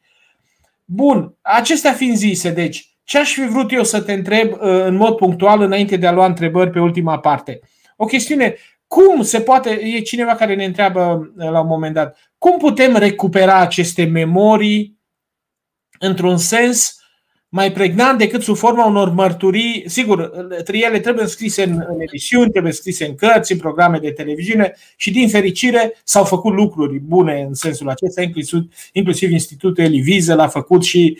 Uh, dar aici vorbim de tot felul de minorități, de tot felul de etnii, de religii și așa mai departe. Vorbim de memorii pierdute, vorbim de memorii șterse, vorbim de brutalitatea unei epoci care uh, a, a vrut să, și în această idee a naționalismului delirant pe care l-au cultivat regim după regim, au vrut să creeze această puritate, superioritatea venind dintr-o puritate a rasei, a credinței, a limbii și așa mai departe. Nu există cultură pură, nu există rasă pură, nu există credință pură.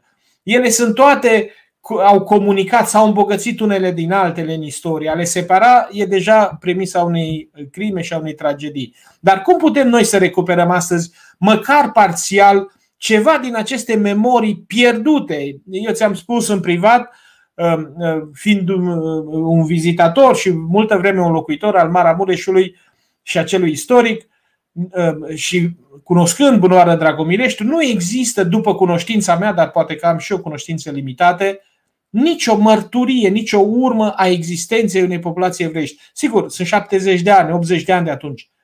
S-a șters tot de acolo.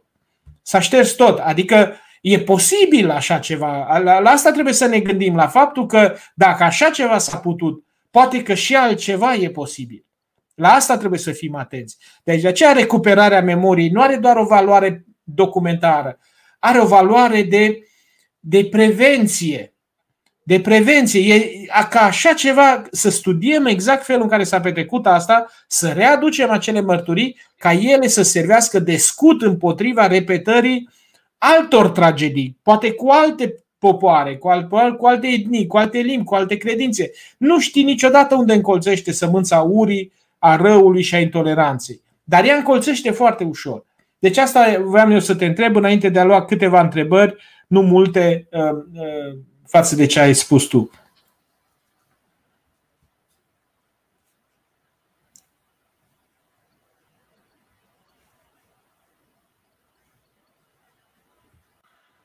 Ne auzi, Marius? Cred că e un mic uh, buffer.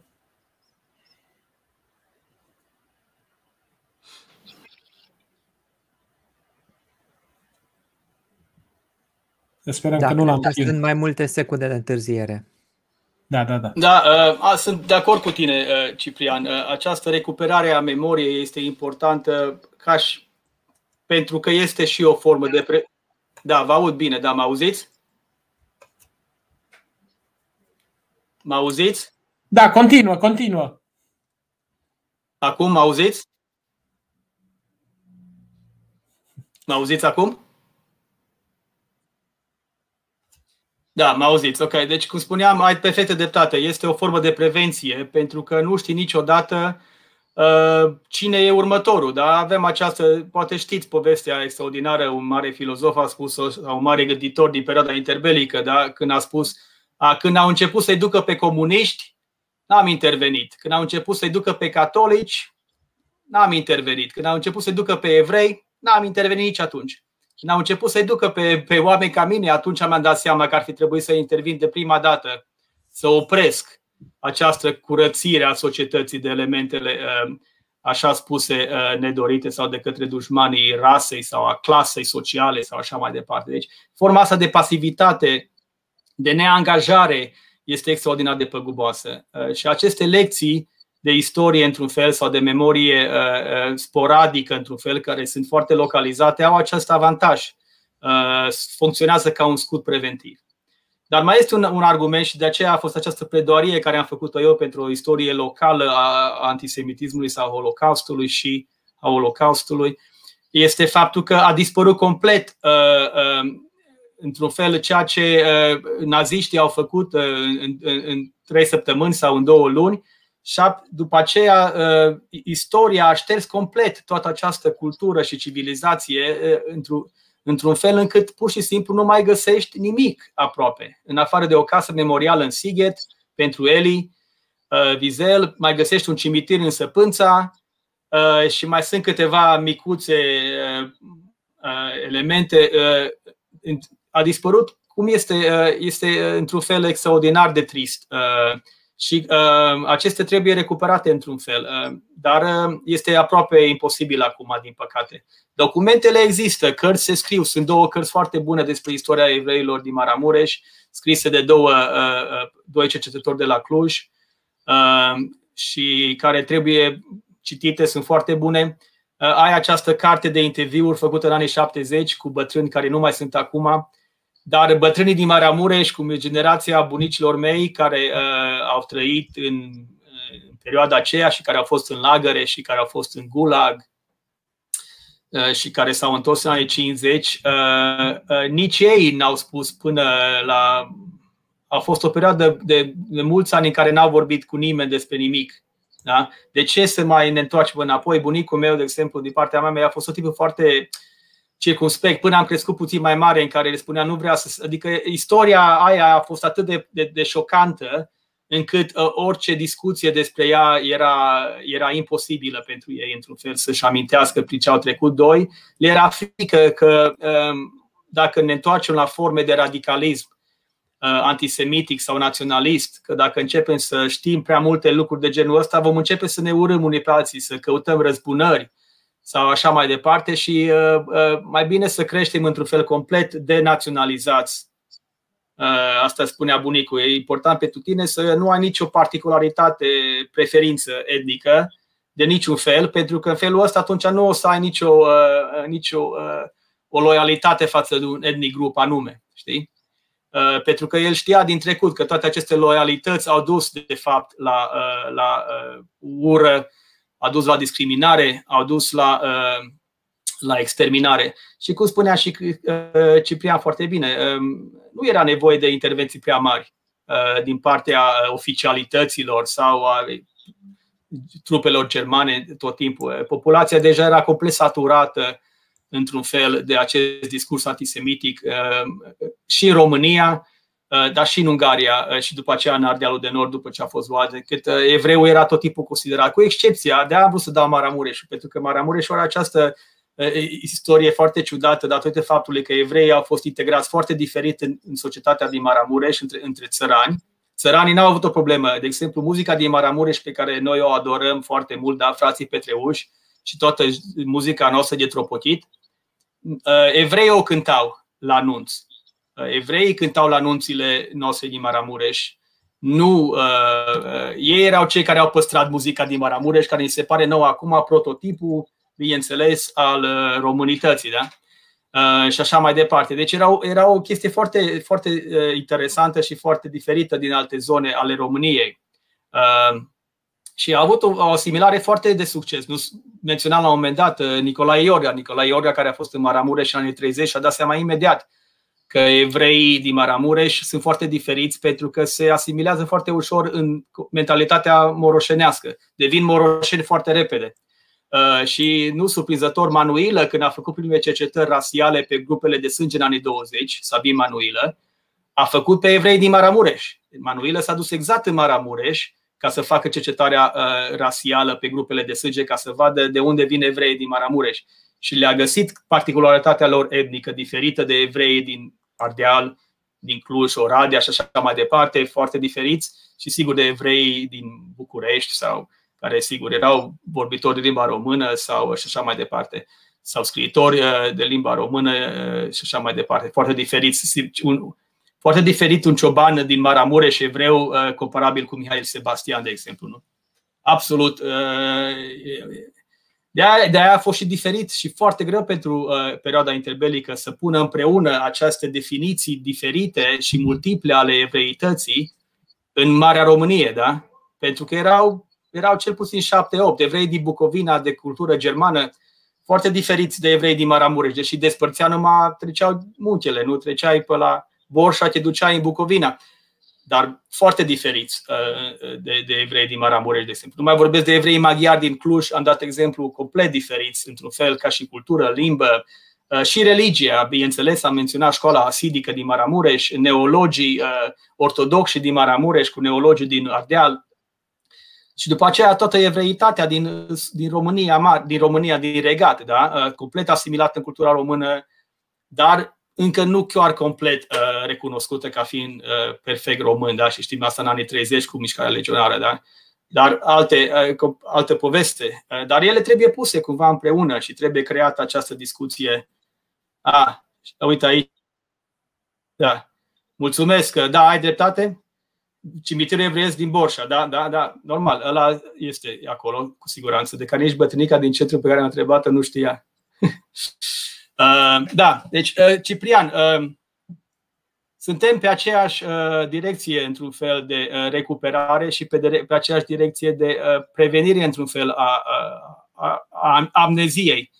Pentru că cea mai mare durere pe care o putem înregistra ca societate civilă sau ca popor este amnezia. Da? Să ne lovească nu amnezia și indiferența. Astea sunt cele mai mari boli, cred eu. Pe de o parte, nu mai ține minte, nu mai știm, uităm lecțiile bunicilor, străbunicilor, pe de altă parte, indiferența. Nu, nu mă interesează că ăsta e bătut în fața sinagogii sau că murdărim casa lui Eli Wiesel din Sighet cu uh, grafiti antisemit sau îi trimitem e mail la Maya Morgenstern care o facem în... și așa mai. Nu mai. Nu ne, no. Și a, a, când ajungi la nivelul ăla de banalitate, cum îi spui tu, folosind-o pe Hannah Arendt, sau de indiferență totală, încât răul devine normal. Devine normal. E normalizat pur și simplu Uh, ca fiind parte din cotidian. Și asta este extraordinar de păgubos, pentru că știm la ce a dus în anii 40. Știm că acest antisemitism, rasismul antisemitic, uh, a dus la exterminarea evreilor. Uh, nu a fost doar așa o discuție culturală, educațională, hai să-i mutăm în alt sat sau hai să-i ducem pur și simplu. A fost un program clar de exterminare, pur și simplu. Și asta trebuie spus. Deci a exterminat o populație a exterminat pe cineva pe motive rasiale, că era considerată a aparține unei alte rase, era inferior și era dușmanul din interior, era parazitul care de distruge organismul. Uh, evreul, prin definiție, are această capacitate de, a, de distrugere a, a gazdei. El distruge din interior. Și toată această discuție uh, care începe cu secolul XIX ajunge uh, în anii 20-30 să cuprindă Uh, toate formele posibile, ducând, uh, ducând la exterminare. Și asta au făcut-o și Germania, au făcut-o și România, au făcut-o și Ungurii, au făcut-o și Croații. Uh, și așa mai departe. Și lituanienii. Și în momentul în care facem această discuție, o să ajungem și la uh, uh, memoriul nepublicat sau memoriile nepublicate ale preotului Dâncuș din Dragomirești, în care vom putea să discutăm, în sfârșit, putem să discutăm reacției populați, reacția populației uh, locale la deportări, da? o mare discuție care se întâmplă acum în Polonia. Au fost polonezii participanți forțați la, la deportări, au, cum știm, dezbaterea în jurul cărții lui Jan Gross și alții care acum discută despre Holocaust în Polonia. în care oamenii și spun stau că avem exemple suficiente în care populația poloneză era și este și acum, de fapt, extraordinar de antisemită. Nu aveau nevoie în unele cazuri de uh, trupele SS ca să omoare evrei. Au omorât ei evrei pentru că îi urau și e o problemă foarte profundă în, în societatea poloneză. O discuție care la noi încă n-a ajuns deloc, absolut deloc. Uh, uh, cât am participat ca cât a participat populația locală și astfel de exemple care le-am dat eu pe acest preot este important. Ca și creștin, cum a văzut el problema ca și preot, cum a văzut el discuția, memoriile lui conține foarte multe lucruri, de la averi, că le-au luat vacile la evrei, le-au luat casele. Și cum a refuzat, el a refuzat să accepte vaca care aparținea evreului, a spus, pentru că nu putea să accepte. Dar alții nu au refuzat, au luat averile evreilor, le-au luat casele. Da? Când s-au întors ei în anii în 47-48, inclusiv familia Oviț, a venit înapoi în Rozavlea. Tata i-a ținut, i-a prins încă tata pe unii dintre ei și după aceea au emigrat în Israel. Uh, s-au întors înapoi și uh, populația locală s-a panicat că ei luase deja casele evreilor. Le, le luase și era lor. Și acum vin evrei să, ne iau, să ia casele înapoi, știi? Și a intrat în altă logică uh, și evrei au simțit, într-adevăr și-au dat seama că poate că populația locală nu era chiar atât de uh, uh, iubitoare și primitoare și tolerantă cum au crezut ei la început. Da, um, nu o să luăm multe întrebări pentru că avem și acest decalaj tehnic care nu ne permite să, să purtăm un dialog în timp real. Nu știu dacă mă auzi exact în clipa în care spun eu sau mă auzi cu un decalaj. Da, te aud acum foarte bine. Te aud foarte ah, bine perfect, acum. perfect, suntem ușurați atunci. Bun, două, trei întrebări o să luăm pentru că sunt întrebări generale. Cum vedeți antisemitismul în spațiul românesc de la sfârșitul secolului al XIX-lea? Care au fost cauzele apariției acestei antipatii evreiești a românilor în secolul XIX? Dar antisemitismul Eminescu, cum îl vedeți? Bun, sunt vreo trei întrebări aici, dintr-un foc. Da, sunt întrebări foarte bune și dacă am fi făcut această discuție uh, despre uh, istoria antisemitismului, așa cum uh, o găsim în uh, cărțile de specialitate sau în cărți, am fi discutat aceste subiecte, uh, Marius. Mulțumesc pentru ele, sunt foarte importante. Atât oameni precum Eminescu și cum a, interna, cum a interiorizat el într-un fel antisemitismul central european de la Viena, de unde a studiat și după aceea toată cultura germană care a asimilat-o și după aia cum a aplicat această discuție la spațiul românesc Uh, atât la evrei cât și la greci și la alți străini, că el avea, nu doar cu evrei, avea, avea această discuție despre uh, străinul care vine în cultura română și care distruge.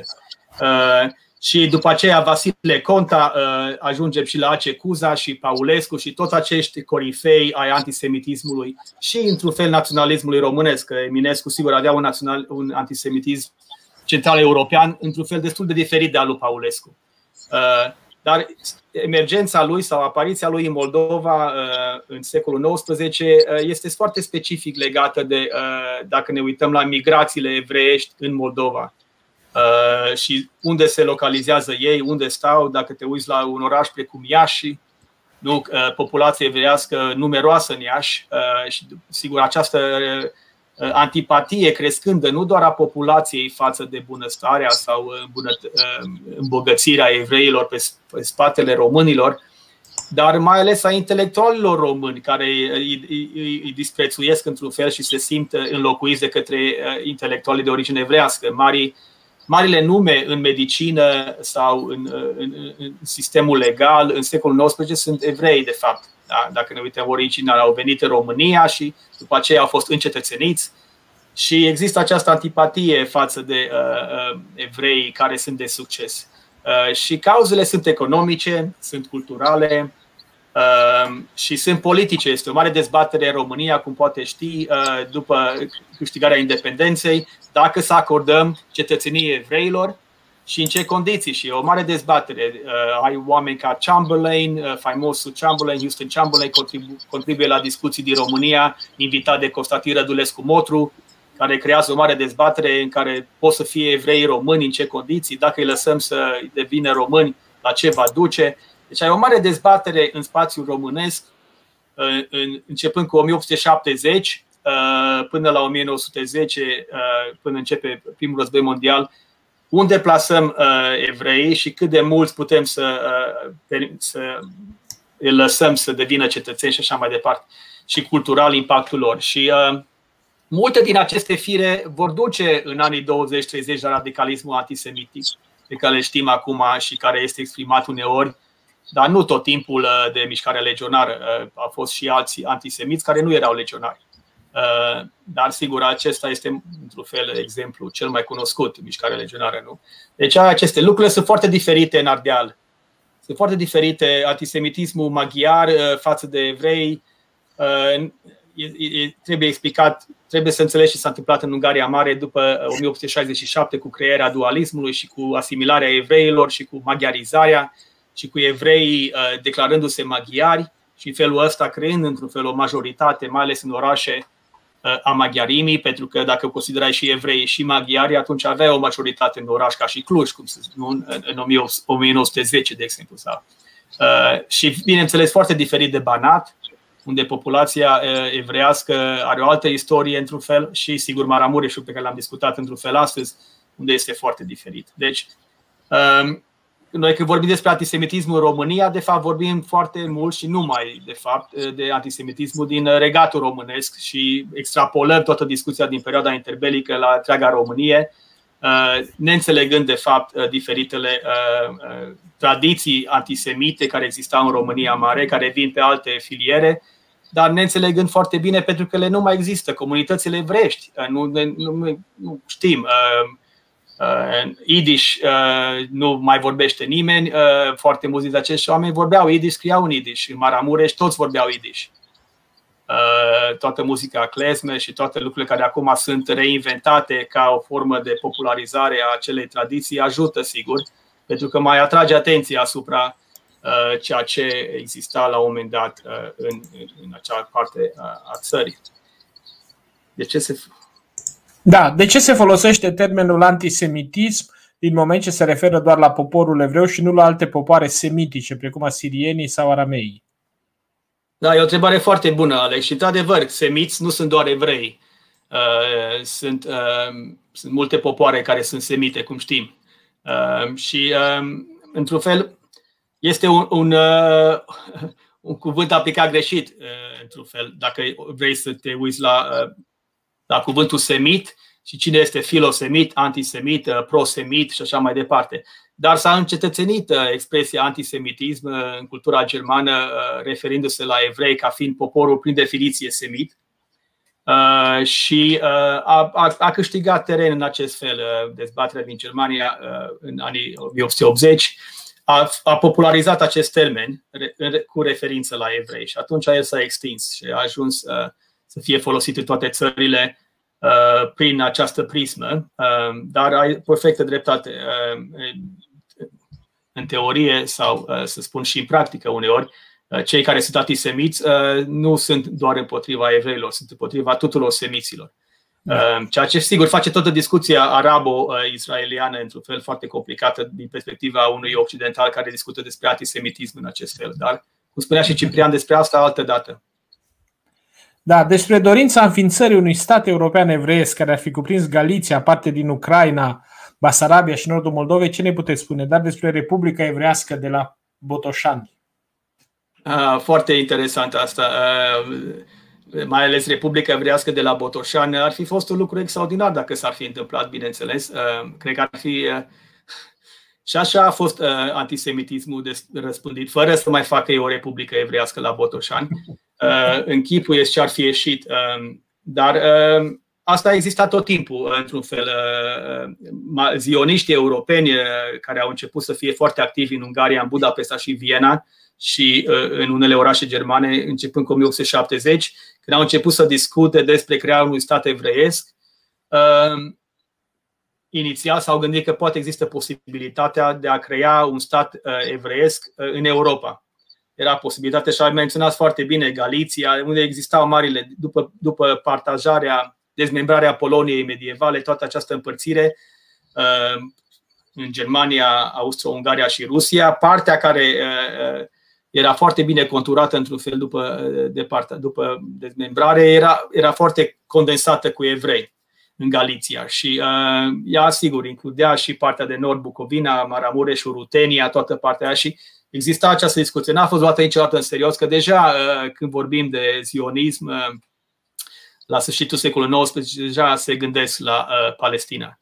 Se gândesc la recrearea statului Israel uh, în, în, în, sub protecție, uh, va deveni sub protecție britanică, dar deja se discută uh, despre uh, altă, altă, loc, altă zonă uh, geografică a lumii. Uh, și ai și reversul medaliei, dacă vrei, uh, pentru că, sigur, știm acel proiect uh, Madagascar de care vorbeau naziștii, în care vreau să-i mute pe toți evreii din Europa, uh, să-i pună uh, foarte departe și să-i trans- transporte complet, să-i ducă. Și în România s-a discutat asta în, în perioada lui Antonescu. Uh, deci ai și reversul, nu numai crearea unui stat care ar fi fost un lucru bun, dar și eliminarea completă termin, a fi uh, împinși într-un loc și acolo să-și creeze ei un stat într-un fel. Uh, dar au fost multe utopii de genul ăsta, sigur. Da. Cât de manifest era antisemitismul în afara Europei în anii 30, în Orientul Mijlociu, în Africa, în America? Uh, da, în America cu siguranță era destul de uh, diferită situația, foarte asemănătoare într-un fel cu Europa, unde ai această radicalism rasist, eugenic față de evrei uh, și mai ales de faptul că marea majoritate a oamenilor americani foarte de succes, da, cum era familia Rothschild sau alții, uh, erau de origine evrească și atunci ai această teorie uh, foarte interesantă în care populația se simte că Uh, teoriile conspiraționiste a, a bătrânilor de la Zion, uh, da? Uh, conspirația universală că evreii conduc lumea, este foarte populară în anii 30 și în America și în Europa, dar în America este foarte populară. Ai acest, ai acest paradox. Pe de o parte ai evrei de succes, foarte mulți evrei emigrează în America, cum știm, și pe de altă parte ai această radicalism antisemitic. Dar Totuși, problema în America, uh, uh, după ce evrei au reușit să se, să se integreze cât de cât puțin, datorită faptului că nu erau cei care veneau din Europa, aveau culoarea pielii destul de uh, deschisă, au reușit să se integreze mult mai ușor cu populația albă, mai degrabă decât a fi asimilați cu populațiile inferioare care erau considerate cum ar fi populația neagră sau uh, spaniolă de origine, da, uh, la America de Sud. Uh, pardon, nu spaniolă. Uh, da. Și, uh, mai luăm două uh, întrebări. Ok. Uh, în Maramureș au funcționat școlile de tip Hadarim? Da. Uh, a fost foarte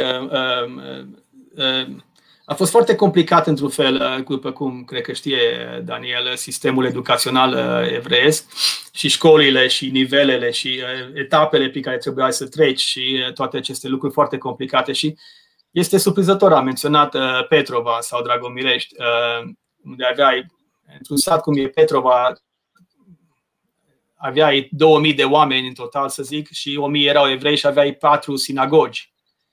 Deci, poți să fiecare sinagogă, bineînțeles, avea școala și așa mai departe și uh, era, era, o, era o viață religioasă extraordinară și, sigur, uh, ei au asimilat foarte mult uh, toată discuția despre Ascala, uh, iluminismul evreiesc, care intră din Galiția, vine în Europa Centrală și intră în, în, în nordul Moldovei și după aia Moldova.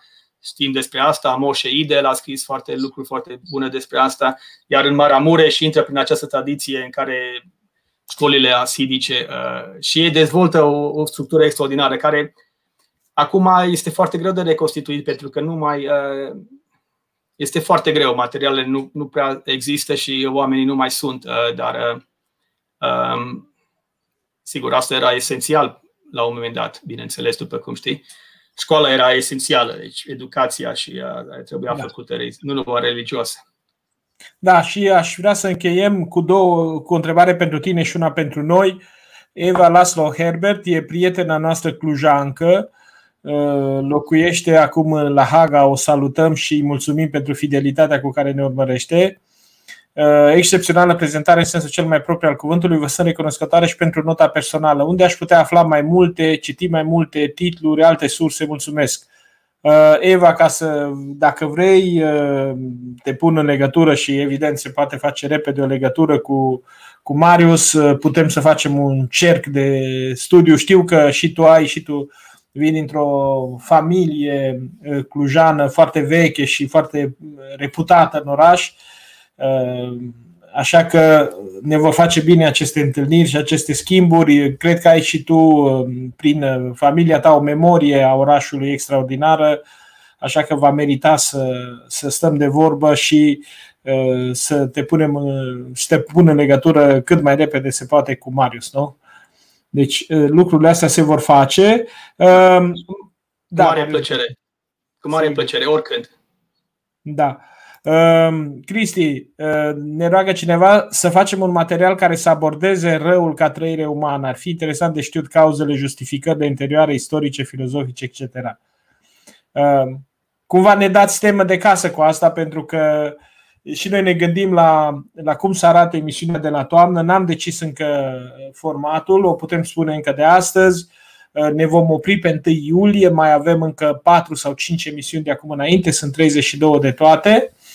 După care luăm o pauză de reflexie mai degrabă și vrem să ne gândim dacă suntem sănătoși și dacă avem energie, nu așa, Cristi, să ducem mai departe acest proiect, poate într-o formă schimbată, poate într-o formă continuată, nu ne-am hotărât încă, de aceea uh, orice sugestii sunt binevenite și pe paginile noastre de Facebook și pe pagina de YouTube a lui Cristi și prin orice canale dați de noi, nu, nu ezitați să ne scrieți și să ne faceți sugestii, să ne faceți și critici care ne pot ajuta să ne îmbunătățim uh, proiectul și uh, această, această